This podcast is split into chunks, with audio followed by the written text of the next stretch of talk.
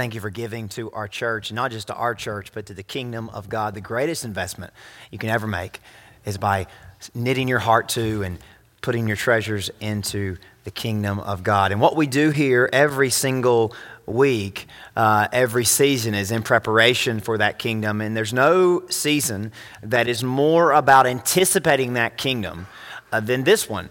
And uh, if you're familiar with um, our traditions and our uh, services this time of year, you know that we often refer to this season, and this season in the church world is called Advent. Um, Advent is the season of the year uh, taken up by the four Sundays before Christmas in which the church prepares to celebrate two different comings of Jesus. Uh, the first coming, uh, that of course we celebrate, is incarnation in, at Bethlehem, and the second coming, his future coming in glory when he will bring restoration to the world, judgment toward the enemy, and salvation to all who have believed. Uh, Advent is a time for serious reflection and uh, uh, on both comings of Christ, that Christ has come and that he is coming uh, again. It's just like your favorite movie that may have a sequel that happened or is coming one day. Christmas has a sequel, Christmas has a part two. We celebrate the first part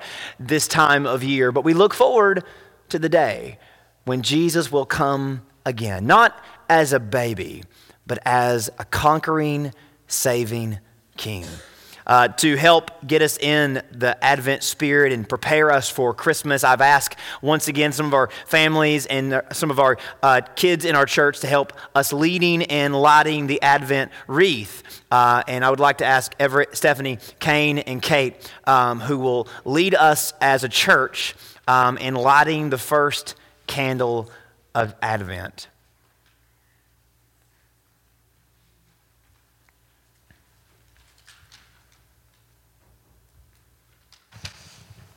As we come to light the first candle of Advent, we remember the words of Micah the prophet. But you, O Bethlehem, are too little to be among the clans of Judah. For you shall come forth from me, who is the ruler in Israel, whose coming forth is from old, from ancient, from ancient days.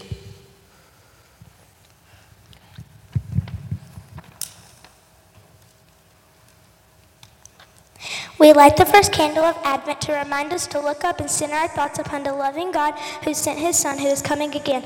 All of our hope is anchored in him. Even so, come, Lord Jesus, even so, come. Thank y'all so much. Let me pray for everybody. Heavenly Father, we give you this day in the next four weeks in adoration and devotion to your Son, Jesus, who you sent to save us from our sins. We are humbled knowing that this season, which is for your utmost and highest glory, is also for our greatest and our eternal good. We do not deserve the promise of Christmas, yet we graciously come before you today, hoping to receive and rejoice in its fullness. Amen. Let's give Stephanie Everett and Kane and Kate a hand this morning for leading us.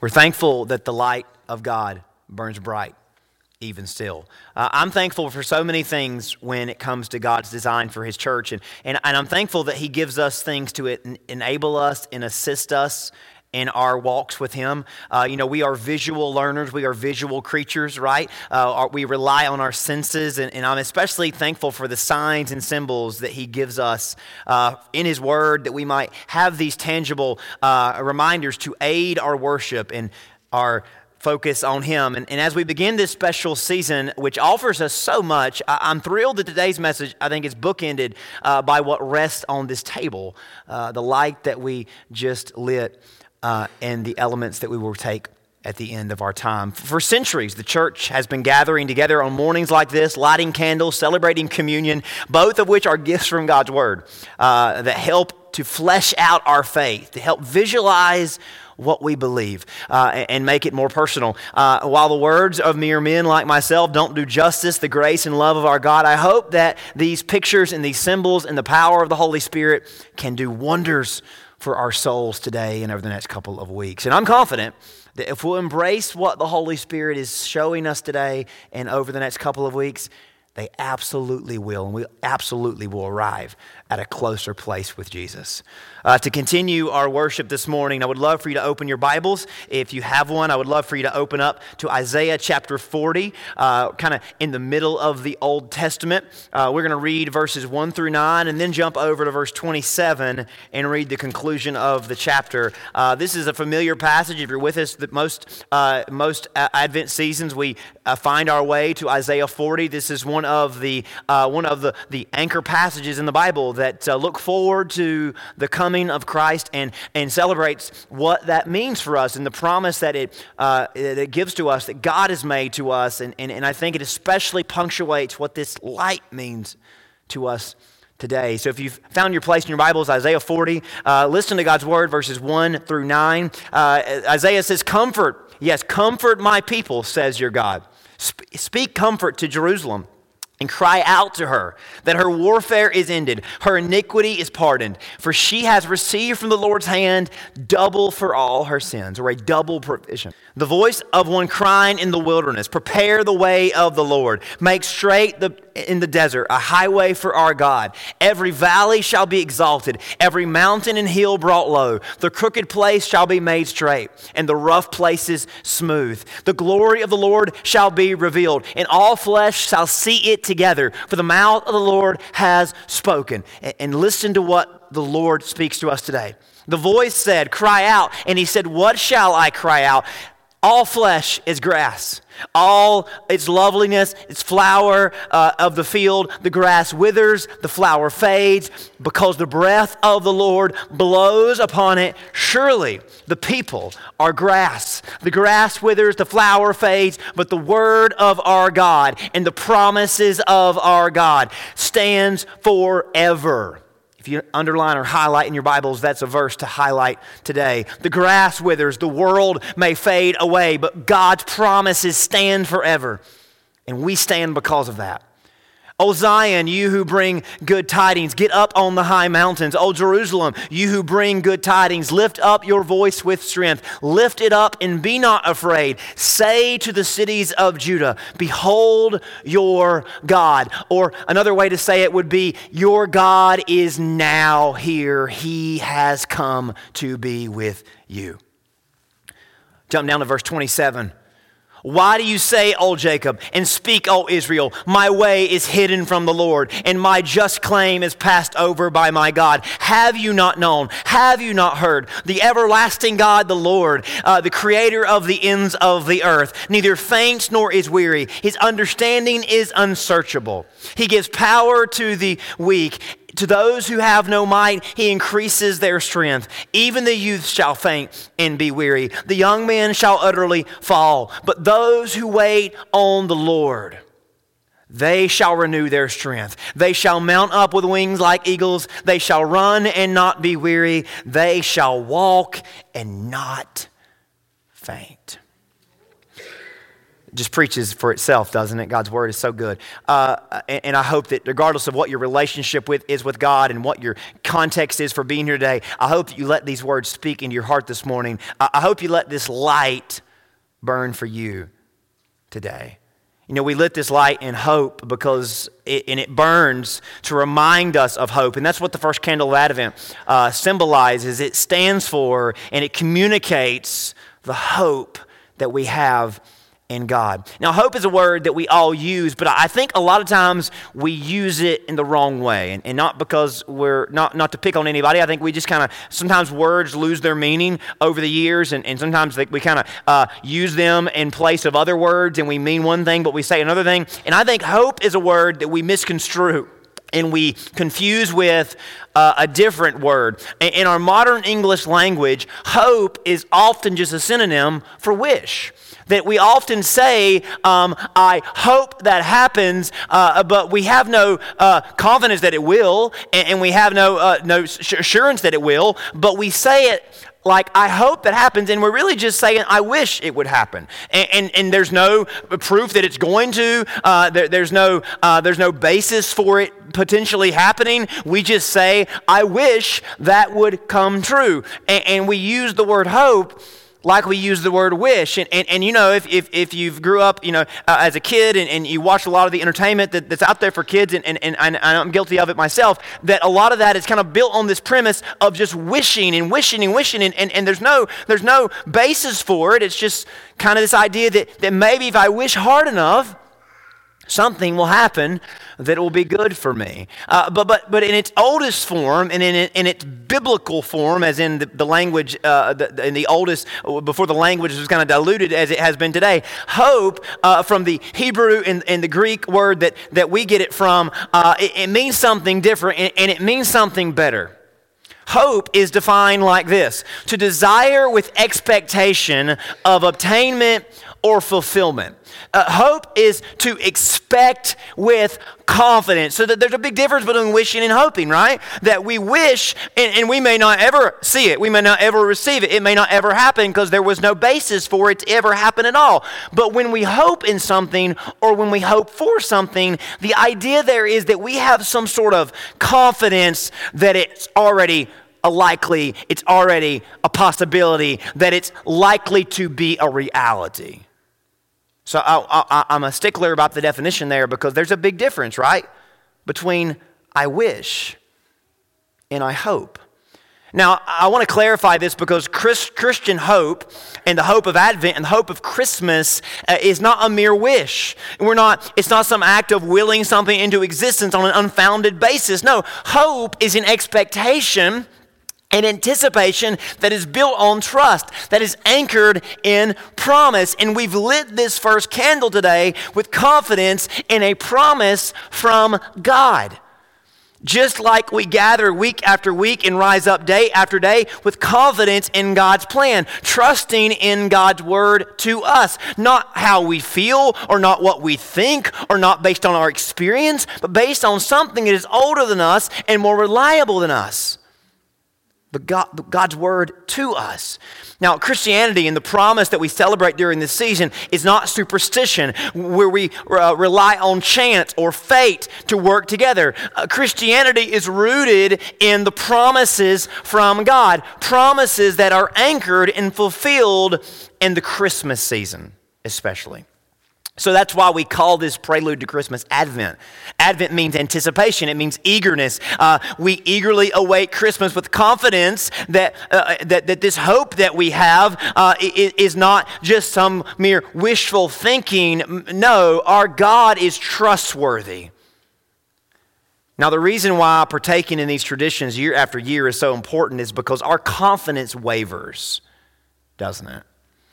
Our confidence wavers, our flesh grows weary, and our eyes get dim, and we lose focus on God, uh, what He has said, and what He has proven with His actions. The reason why a lot of people aren't here today, maybe they used to be in places like this, is because their confidence has gotten weary. There, there's people that you know that they say like they say things like, "I used to believe," or "I want to believe," or "I, you know, I, I had an experience in the past, but I've just kind of fell away from it is because our flesh gets weary. And the reason why you and me and all of us are no better, that we may also fall away or we may also, uh, you know, fall back in our confidence. We are as likely, and come on, we all do this from time to time. We lose our confidence. We, uh, we get discouraged. And it's important that we have a light that brings our attention back to God. The goal of every Advent is to renew our hope and embolden our confidence so that no matter what we face, we keep our eyes on Jesus. We keep our eyes on His promises. We keep our eyes on His light. L- listen, listen, if God is not actively pursuing us and drawing us in, we will lose hope and we will lose confidence because we will turn away. So we need this light today to bring us back. You know, this time of year often brings foggy mornings and foggy early evenings. Darkness comes in and lingers longer as December prolongs. It's easy to lose sight of what's promised uh, for us up ahead because we can't see a few yards in front of us. And when you can't see uh, at a distance, you, you, you can lose confidence that there's something good waiting for you or there's some pathway for you to go. Now, uh, these Advent services, our Christmas celebrations, go a long way, I think, in breaking through that darkness and bringing the light of heaven to our limited vision. The goal of these services is that we learn not to stress over what we cannot see and focus on what God has brought directly before our line of sight. I encourage you today look at this candle, look at this light. Don't look at the darkness. There's plenty of darkness around it, but it's the light that we need to keep our eyes on. Listen, the hardest lesson I've had to learn in walking outside at night. I don't like being outside at night because I can't see very well. And, and I, I'm, I'm so stubborn, and I think all of us are like this, that when we are using a flashlight or a lantern, uh, it, we, we are still so focused on trying to see farther down the, the path. But the light that we have will illuminate what's immediately around us. It will give us the ability to see within a certain sphere of our bodies, right? But our stubborn flesh wants to see down the path, wants to see through the darkness. But our eyes are never going to be able to see that far. But the light right in front of us gives us confidence that our pathway is lit. Now, you and I want to be able to see hundreds and hundreds of yards away, but, but I hate to break this to you because hey, I'm wearing glasses, so I'm, I'm right there with you. Our flesh, as it wearies, cannot see very clearly. So we need to be thankful that there's a light right in front of us that may not show us where we're going to be 100 yards down the path, but shows us where our next step should or should not go. Now, isn't it true that we can become so obsessed with knowing what's way out there that we don't watch our steps and that's why we fall? All the while, there was a light that would have showed us where we should go next or where we shouldn't go next, but we were so focused on seeing farther. Advent invites you, invites me, to trust God in the darkness, in the unknown, in the uncomfortable. And even though we don't know what's up ahead, we know what's right in front of us. Right in front of us is this candle that burns with hope. And the promise that comes with that light, the hope that we have because of that light, is that God is with us. Not because we've asked for Him to be here, or because we've deserved Him to be here, or we've done enough for Him to be here. He is with us because He has done something for us out of his own goodness. That you can't undo, that you can't change, that nothing we can do has even an effect on it. God is with us because he says so. We aren't confident because we know where we're going. We aren't confident because we know where we are. We aren't confident because we feel good or uh, we have done something good. We are confident and we have hope because God has put His light right in front of us. The invitation of Advent is that we would cling to this hope, that we would respond to the promise that God has made to us, that He has come to be with us. And because of what He started 2,000 years ago, He will never leave us. And one day, He will physically bring us to where He is. And until that day comes, until He arrives again, His light is here with us to guide us and comfort us, to give us peace on earth. Until, though, the Scripture bids us to wait on the Lord or put our hope in the Lord. Isaiah's word gives us confidence that God is trustworthy, that we can hope in Him, so we don't need to look for help or rest anywhere else because it's right here. As he says in verse 9, God is now here. The world hasn't always had this hope. Uh, Isaiah actually begins this chapter acknowledging that his generation was in complete darkness and didn't know what, to, what, what we know about the Lord. But he promises them in verse number one, he says, I give you comfort. God says, if I, uh, Isaiah, I want you to give my people one thing, and it's comfort because they are uncomfortable. They are confused. They are lost. They are wearied. They are fading away. They are confused about which way to go and what is going to happen next. So I bring you a word of comfort. It's what you and I need the most, isn't it?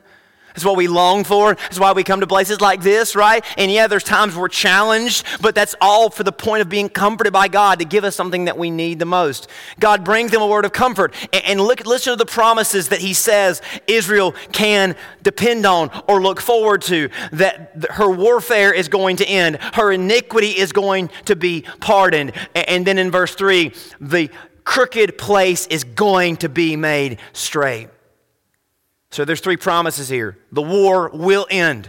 sin will be removed. The lost can and will find their way. I don't know what kind of battle you're facing today, but a lot of us are fighting battles. You've got battles in your mind, battles in your flesh, you've got battles around you. Everybody here is fighting a battle. It may be because something you went through as a child, something you went through as a young adult, something you went through in a previous marriage, something you're going through in your current marriage. It may be a battle with your health, a battle with some sort of eh, you know external situation in the world. It, it may be a lot of different kind of battles, but everybody here, regardless of how you know, kind of image we put on, everybody is fighting a battle. But the promise to God, from God to us is the battle is going to end one day. The war will end. Are we going to come out so we get clean without a few bruises and without a few cuts? Hey, that's not the promise. The promise is the war is going to end. That you can trust in the the God who says to you, and He says to me, I am going to end this battle for you. But you got to keep your eyes on me because I'm going to end it my way and I'm going to end it through my way. And it's not going to go the way you think it might would go. It's not going to happen the way you might would plan it to happen. But if you want victory, you've got to li- listen to me. You've got to follow this light. The war will end. Sin will be removed. Now, what is the, the message there is that the guilt you have for your own sin, God will wash it away. The shame you have because of your own sin, God can wash that away. The slavery you have because of sin and to sin, God will break those chains. The damage that sin is causing in the world, God's going to break those chains and clean that mess up one day. Right now, it's not yet. Right now, we're still in the battle. Right now, we're still fighting the war. But the promise from God is I'm going to do something to my own son to show you just how determined I am to get rid of sin. How violent it is, how dangerous it is, how damaging it is, but how I can and I only can remove it. God promises the lost can and will find their way. The light will show us the way, but only the light. Now, where we're going with this is going to, I think, challenge all of us, but I think we need to be challenged in this this morning because if we're going to get comfort, we've got to get our eyes on the light.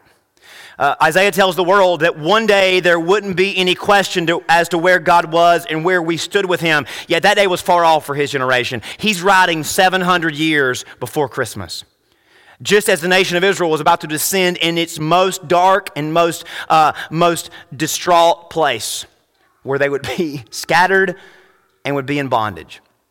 Listen, I want to talk about something very serious for the next little bit, and, and, it's easy to roll our eyes at this, and it's easy to chalk all this up as I'm a preacher and this is church, so of course you're saying that.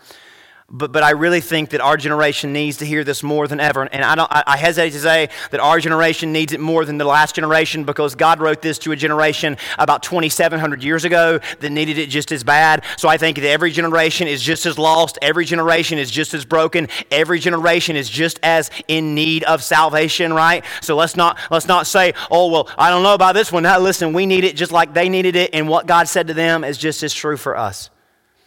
So God loved the nation of Israel. I think if you know the Old Testament, you know that God picked them out of nowhere. He chose them against all odds. He made them something. He brought them from a, a tribe to a nation. He brought them through many miracles, and He made them a, a, a powerful, successful, prosperous nation. God loved the nation of Israel. He gave them a great land to inhabit and build up. He gave them riches and possessions and treasures. But, but I want to I wanna break the news to you about how that went. Because, yeah, God gave all that to them. But the same God that gave all this to Israel also took it all away. You know the story. He gave them, through Abraham and Moses and, and, Joshua, he gave them a land. He built them up in the land, houses they didn't build, wells they didn't dig, vineyards they didn't plant, riches and treasures untold. He gave them a king named David. He gave them a greater king named Solomon. It was all uh, uh, uh, as good as they could ever ask, and then it all was taken from them. And the one who took it from them, listen, God took it from them. Now, I know, I know, uh, uh, uh, there, there's, there's, there's, there's sin and, and, there's rebellion, but I want you to listen to the, how the story goes. Yes, they sinned and rebelled against God, but the subtext of the underlying message of the Old Testament was, was something more important than that. Uh, it, it, the message of the Old Testament wasn't, hey, if you stop sinning, God will give you all your blessings back, because that's not how the story goes, because that's not the message. The message of the Old Testament and the message of the Bible is something more serious than that. The message that God was trying to get across to Israel uh, was this their heart's greatest desire wasn't, in fact, land. It wasn't, in fact, success. It wasn't, in fact, treasure. It wasn't, in fact, prosperity. It wasn't security. And it wasn't the happiness that they thought they could have with all those things. God gave all those things to Israel. Make no mistake about it. But then He took it all away from Israel. And the reason why he gave it to them and took it all away from them was so they might would understand what their heart desires the most is none of those things. Hear me? Listen, we want the war to end, don't we? We want the battle to end. We want, we want victory. If we want victory, we've got to understand how we get it. we got to understand how we keep our eyes on the light. Because if we don't realize this and come to terms with this and, and, and embrace this, we will always be distracted. They thought that the key to their happiness and their well being and the greatest desire they had was found in the land and the treasure and the prosperity and all those things that we read about in 1st, 2nd Samuel, 1st, 2nd Kings. God gave them all those things, but, but here's the catch. He gave them these things to prove to them that they wanted something more than these. Will you say those four words for me in yellow? Something more than these. God gave them these things, but then He took away those things to prove to them they wanted something more. Listen, this candle is lit in hope and for the hope we have in Jesus and the hope we have from God. I want to make sure that we're hoping in the right direction today. God took all that away from Israel because even though they had it all, they weren't content with any of it. They were discontent and they became overcome by anxiety and stress. Y'all know about that, don't you? They became distracted by trying to take care of all those things and manage all those things and keep all those things. God built them up with great kings, great economies, great homes, great families, great everything you ever asked for, and yet the same God took it all away from them. He told he sold them into bondage, he made them slaves to another empire, he put them into refugee camps, he scattered them from their families. And what Isaiah is writing about, he's writing to the generation that was about to lose it all, and he's trying to make them aware that it's a good thing you're about to lose all this stuff because God's going to get your attention through all this. You think, well, we've got to hold on to this or we won't have the things that we think we need. But Isaiah's trying to get them to understand that God's about to rip this band aid off and it's going to feel uncomfortable, but it's actually going to bring you comfort. He sold them, he gave them up, he took them out of the land so that so that they would understand that their hope was never in it was never this ideal version of Israel. They thought that was what they needed. And they were always trying to get back to it. I, want to underscore this a hundred times. The hope for America in Americans is not some ideal version of America. The hope for your family is not this ideal version of your family. The hope for you is not the dream version of you. That's not going to fulfill you and it's not going to give you peace. Everything can be right from the top to bottom in your life, just like it was for Israel at this time. But it's like Isaiah told them all of that is fleeting, all of that is temporary. And he says to them in verse number six, seven, and eight, he says, All flesh is grass. The grass withers, the flower fades. And what does verse seven say? It's the breath of God that blows it away. So why are they losing it? Because God is taking it from them. He's making them aware the grass withers, the flower fades, but he's trying to anchor their hope in his word and his promises. Do you read that? Do you see that? Comparing what they think they need to what they actually need. And he says to them that uh, if our heart is all in the temporary, we have no hope. We're just wishing in the impossible. We're wishing that things that we know good and well cannot hold us up and will not support us spiritually, like the, the actual important part of our souls. That's what the story was to Israel. That's what God's story is with Israel. God catered to their flesh because they thought that there was nothing to them beyond their flesh, blood, and bones. But He did all that to reveal that there was something deeper in all of them. There was something deeper, intangible, invisible. The most demanding part, though, and that is their souls and their desire for God. And God took Israel to the top of the mountain and then brought them to the lowest valley to prove to them that if our hearts are knit to what we taste and feel and see, we're just wish making. If our hearts are knit to the things that we see and taste and feel in this world, then we're just a bunch of wish makers trying to make something happen that never will or won't last.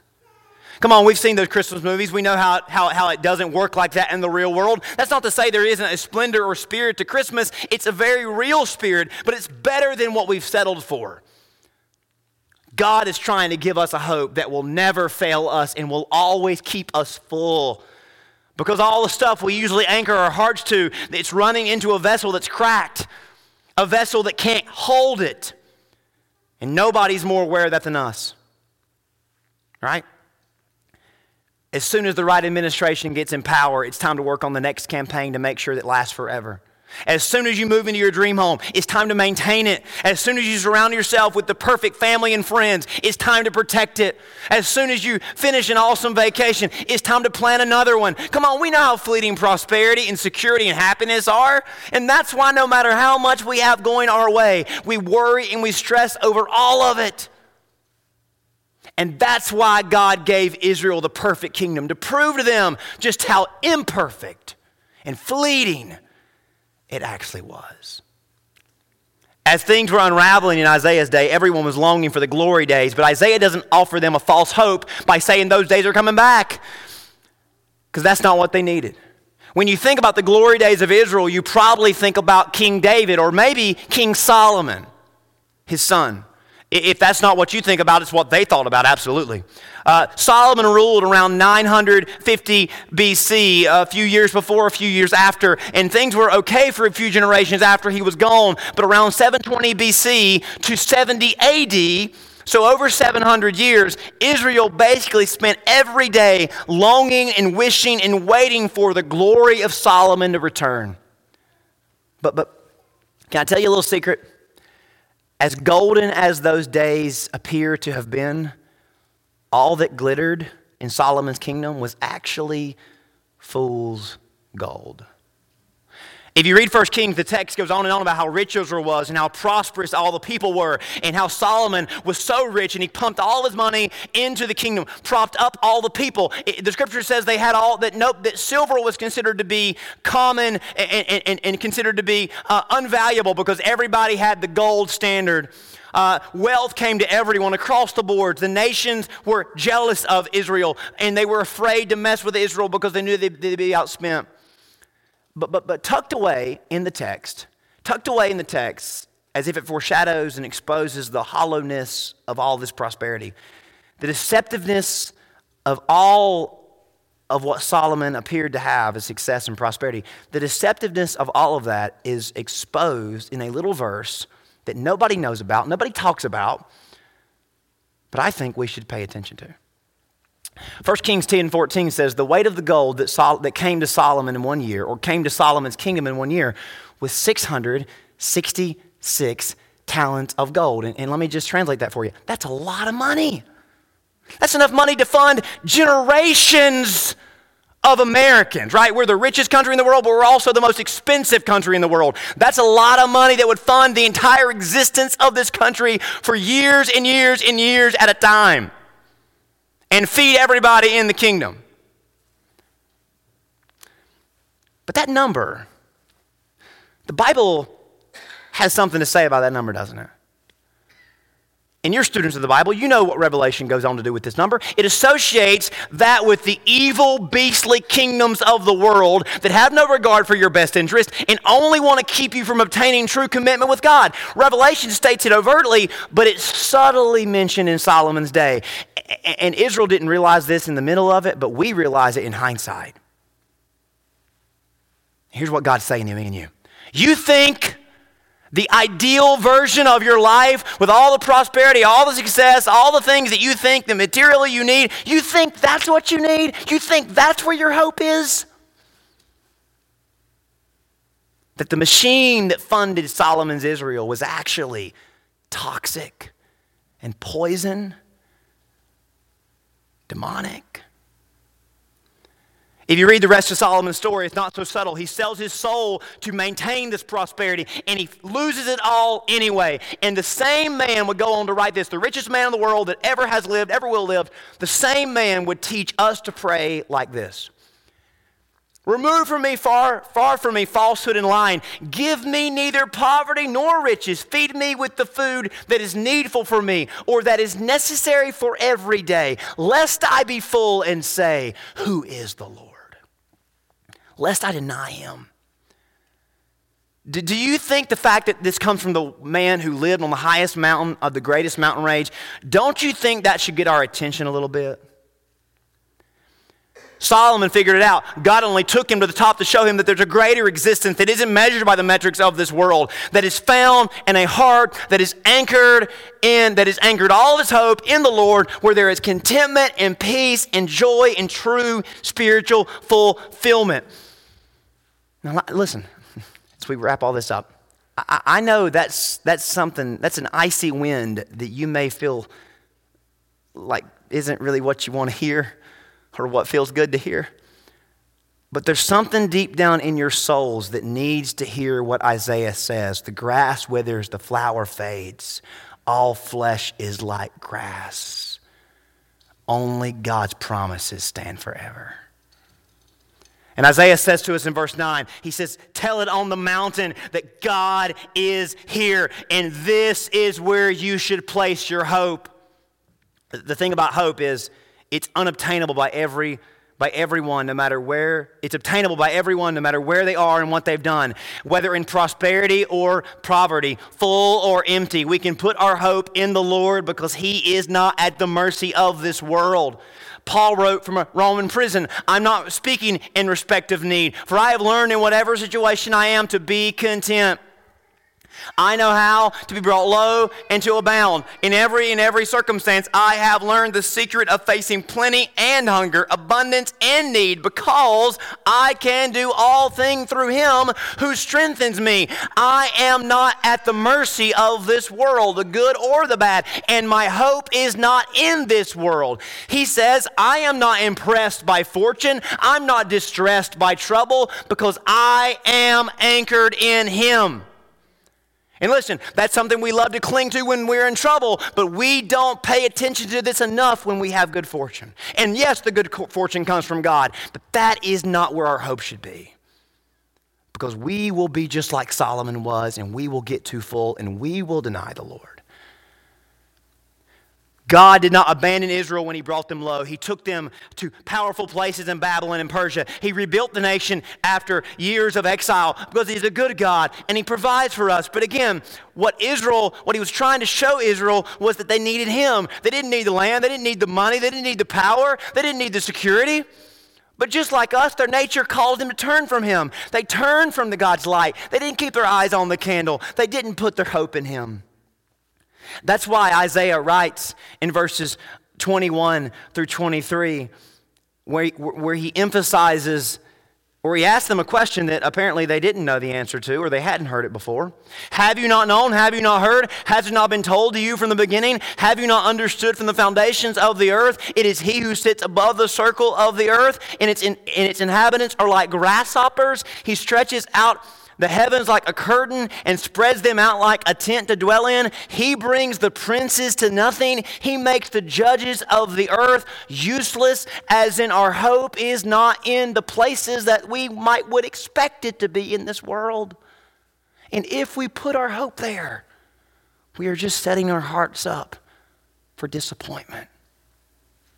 That's why Isaiah writes, and why he says down in verse 27, uh, Why do you say, My way is hidden? My just claim has been passed over by God. Have you not known? Have you not heard that you have an everlasting God? Just because your prosperity and security or your, even your happiness has faded away, does that, does that say to you that your God has faded away? No. It's so that you will keep your eyes on Him more than ever. Do you know that God is bigger than all of that? That you can find contentment in Him, an immeasurable and vulnerable kind of peace and joy in Him. that will humble you on the high, that will exalt you in the low. Uh, a few generations after Israel preached this message, when Israel uh, had resettled the land and found independence for a brief time, uh, they, they, they were still unhappy with, they were still looking for the days of Solomon. And Haggai, the prophet says, The latter glory of this house and of this land will be greater than the former. God says, I will give you peace. So they waited and they waited, but it seemed as if Haggai lied to them. Greece came in and made them slaves again. Rome came in and mocked their faith and took their freedom. And during this time, there was no prophet. The word of God was not spoken. There was no Bible. There was no hope in God. Things were just not like they used to be. And they wished and wished and wished it would be. And then, ironically, Rome answered the call and gave Israel a king, but it wasn't the king like they wanted. It, it, was an imposter king. It was a man named Herod the Great. He wasn't even Jewish. But Herod wanted Israel to revere him like they had Solomon. So he did this very tacky thing, but clearly orchestrated by God. He replicated the structures that Solomon built. He added on to the temple and he coated the white limestone in gold veneer. It looked shiny, but it was only surface deep. Herod was proud of it, but Israel knew something wasn't right. Now they thought it would be right if they just had a real king if they had real power, real prosperity, and they prayed and they wished and they waited, and lo and behold, God finally broke his silence, but in the most strange, unexpected of ways. A baby was born in Bethlehem in the most unceremonious of uh, ways. He was born in a livestock stall, he was placed in a manger.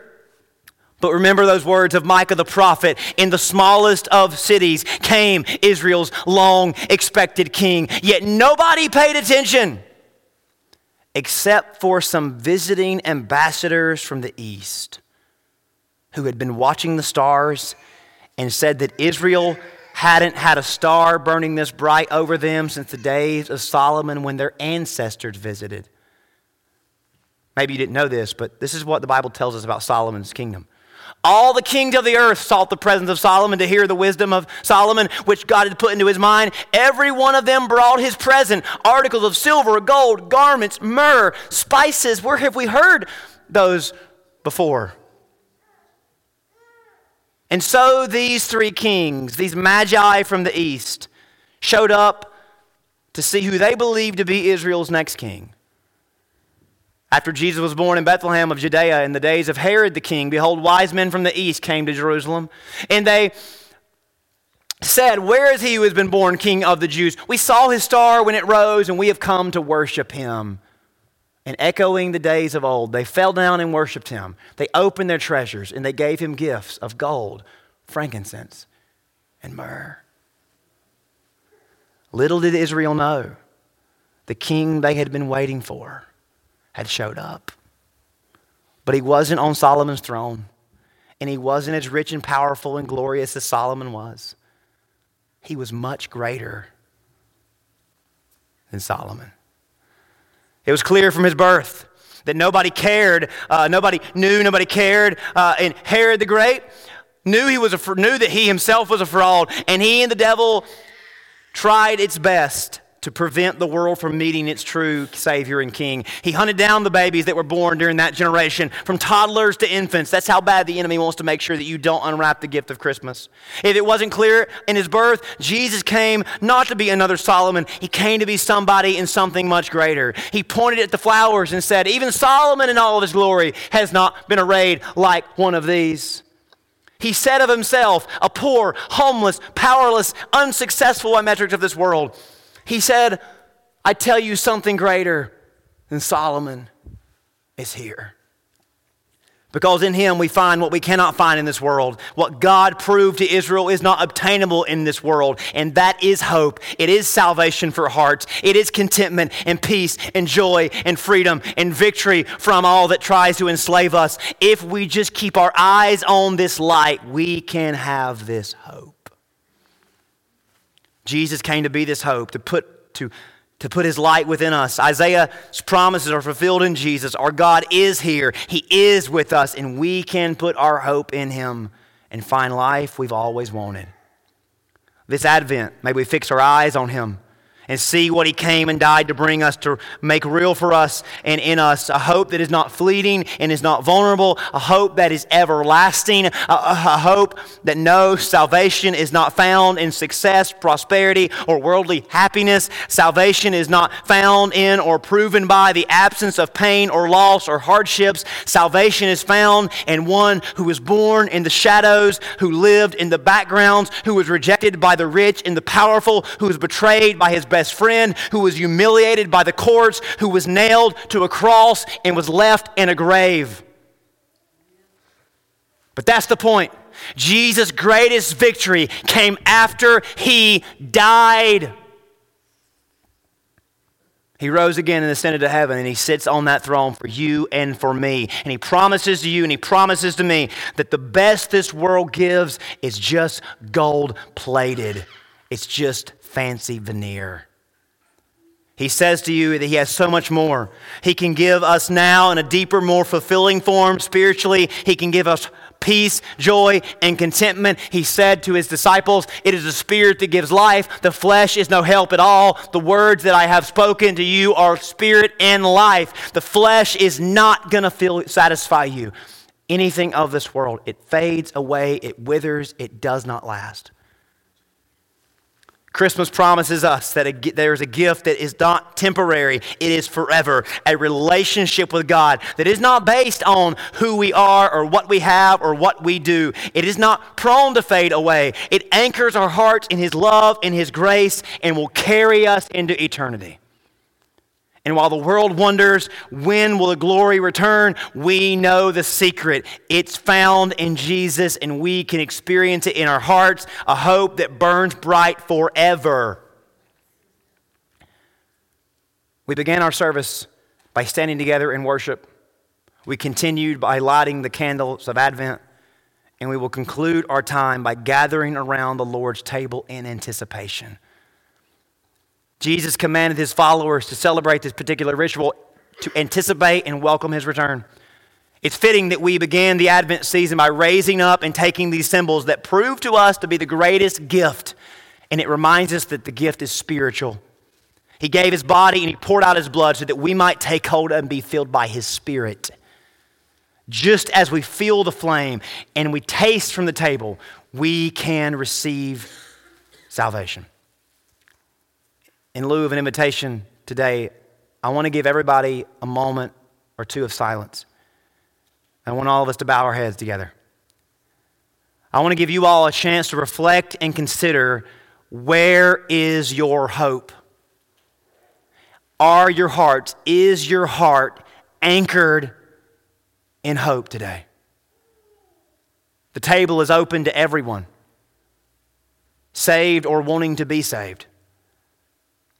I'll be standing beside the table when we come to receive the elements. If there's something in your heart that you need to ask God to help you with, if you have a need that you want to wrestle through and work through, if you've put your hope in the wrong places and you want to come and take these elements and make a stand today that you are putting your hope in Jesus and Jesus alone, I'll be waiting for you beside the table and we'd be glad to pray for you. But for the rest of us, for all of us, the question we must consider is our heart anchored in hope today? Have we put our hope in the wrong places, in the wrong promises? Are we just wishing for things to go our way?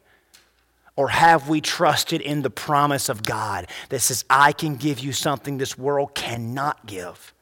It is contentment. It is peace. It is joy. It is salvation. It is forgiveness of sins. It is freedom from those battles. And it is a resurrection life that gives us a relationship with Jesus and a relationship with God that cannot be taken away. And that gives us a peace that surpasses understanding. Let me pray for you. Heavenly Father, thank you so much for allowing us to be here today. Thank you for all those that have come to your house, that have come to worship. Lord, I pray that everybody's hope is in Jesus. The light burns for them, the table is set for them. There is nothing preventing them from putting their hope in Him. He invites them to trust in Him. He has made the way, He has paid the way, He has opened the doors. We just have to anchor our hope in Him, and may we all do that today. Lord, as we come to your table, we, we come with a heart that wants more of you and less of this world. And we ask this in Jesus' name. Amen.